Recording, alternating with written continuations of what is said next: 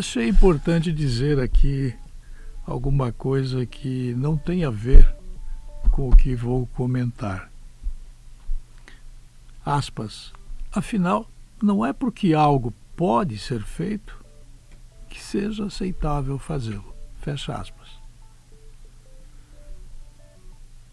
Não é porque algo pode ser feito que seja aceitável fazê-lo.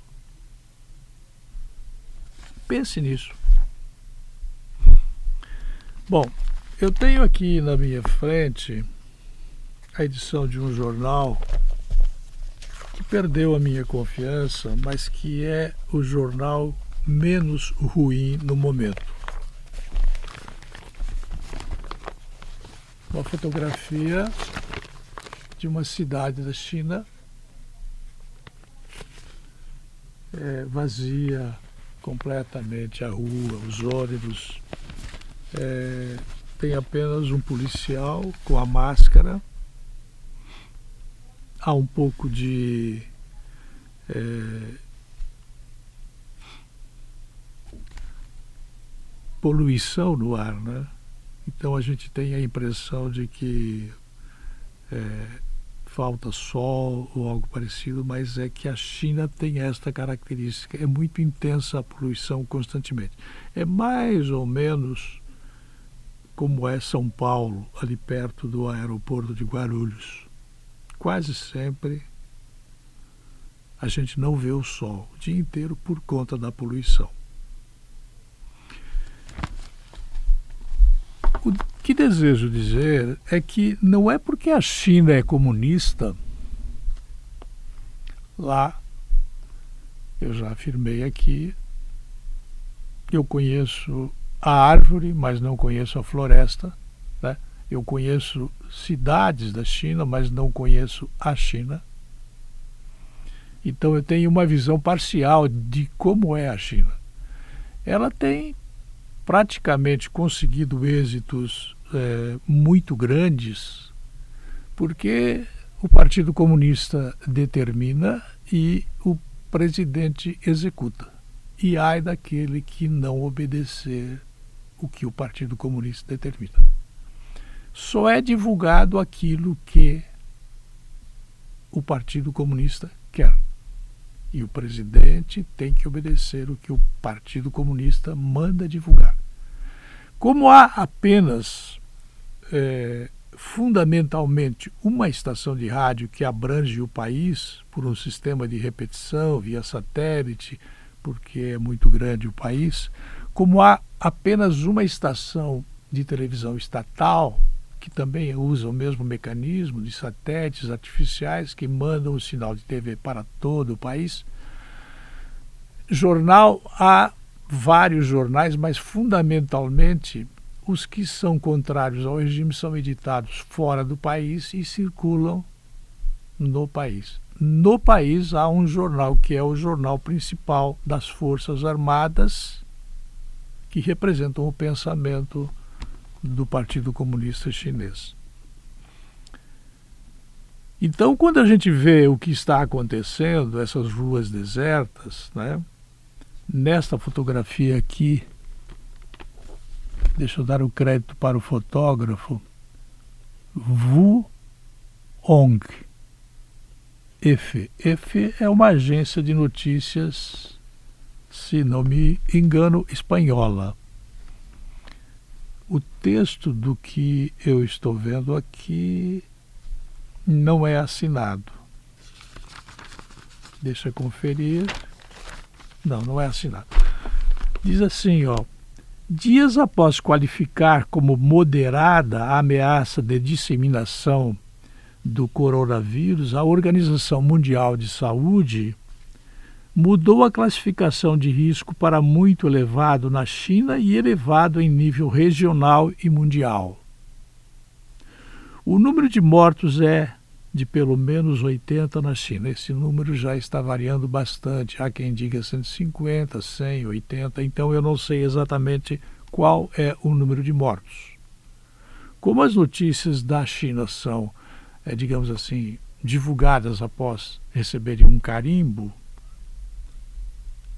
eu fico em dúvida se eu estou lendo uma notícia verdadeira ou não verdadeira. Pequim registrou o primeiro óbito e outros 12 países em três continentes já reportaram casos. O Brasil afirma não ter infecções suspeitas. Eu também tenho dúvidas sobre esta informação. O temor com o impacto do coronavírus na economia global derrubou as bolsas e os preços de commodities em todo o mundo. No Brasil, o Ibovespa recuou 3,29, maior retração desde 27 de março de 2019. O dólar subiu 0,60% para 4,20. Grande produtora de commodities, Vale, Petrobras, Gerdau, CSN e Suzano perderam 42,3 bilhões em valor de mercado. Vocês imaginam o que é isso? Quem tem ações, por conta do valor das ações baixar de preço, é, o medo de que o mundo pare em função desse vírus, que pode ser é, rapidamente alastrável ou não, faz com que. Bom, e como é que fica o meu dinheiro? Como é que ficam as minhas ações da Gerdau ou da, da Petrobras? E esse medo faz com que as pessoas ponham à venda as suas ações, falem com o corretor, quero vender, e todo mundo vendendo derruba o preço da ação. É, as produtoras de carne JBS, BRF, Marfrig e Minerva caíram 8 bilhões.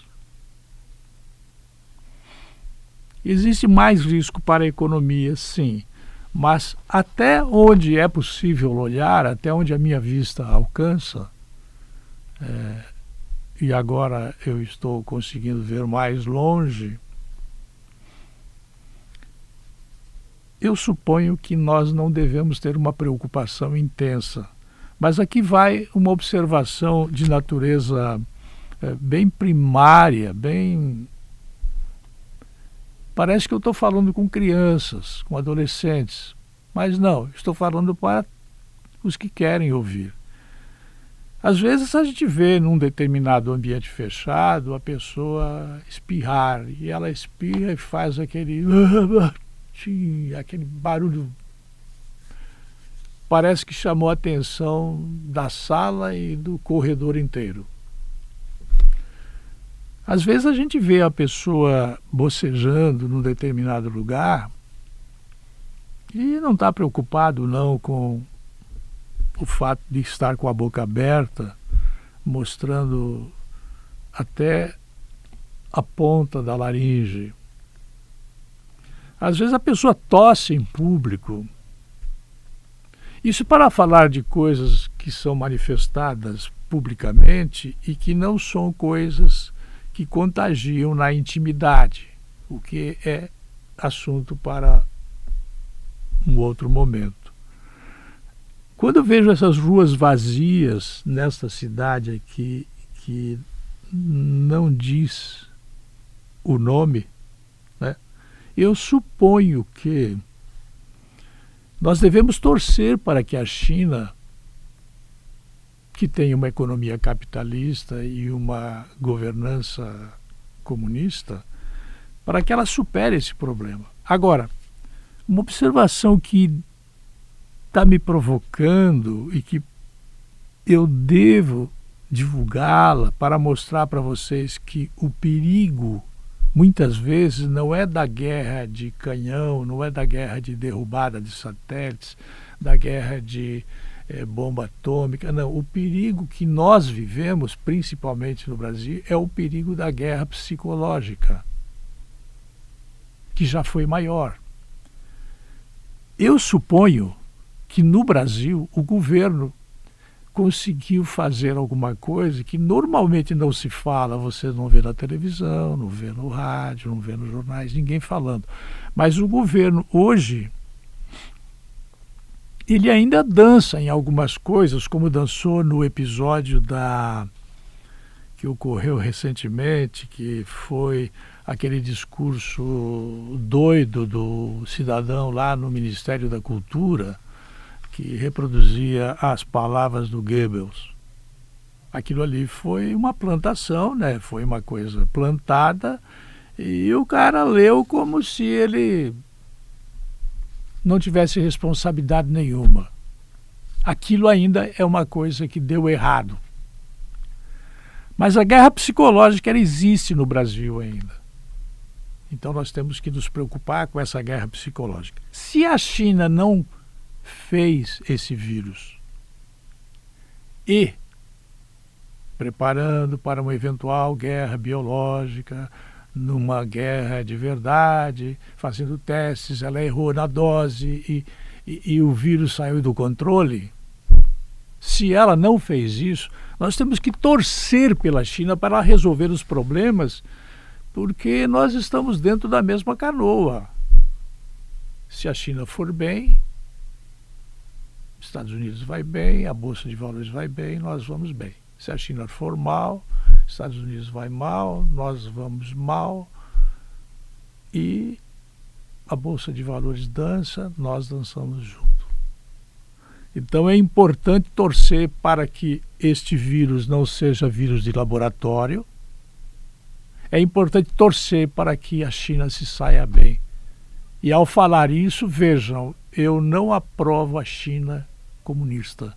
Eu aprovo as pessoas que vivem na China que ainda têm problemas primários de higiene, porque a China não dá conta de resolver os problemas pela quantidade de bebês que nascem por minuto nesse grande território ainda descontrolado politicamente.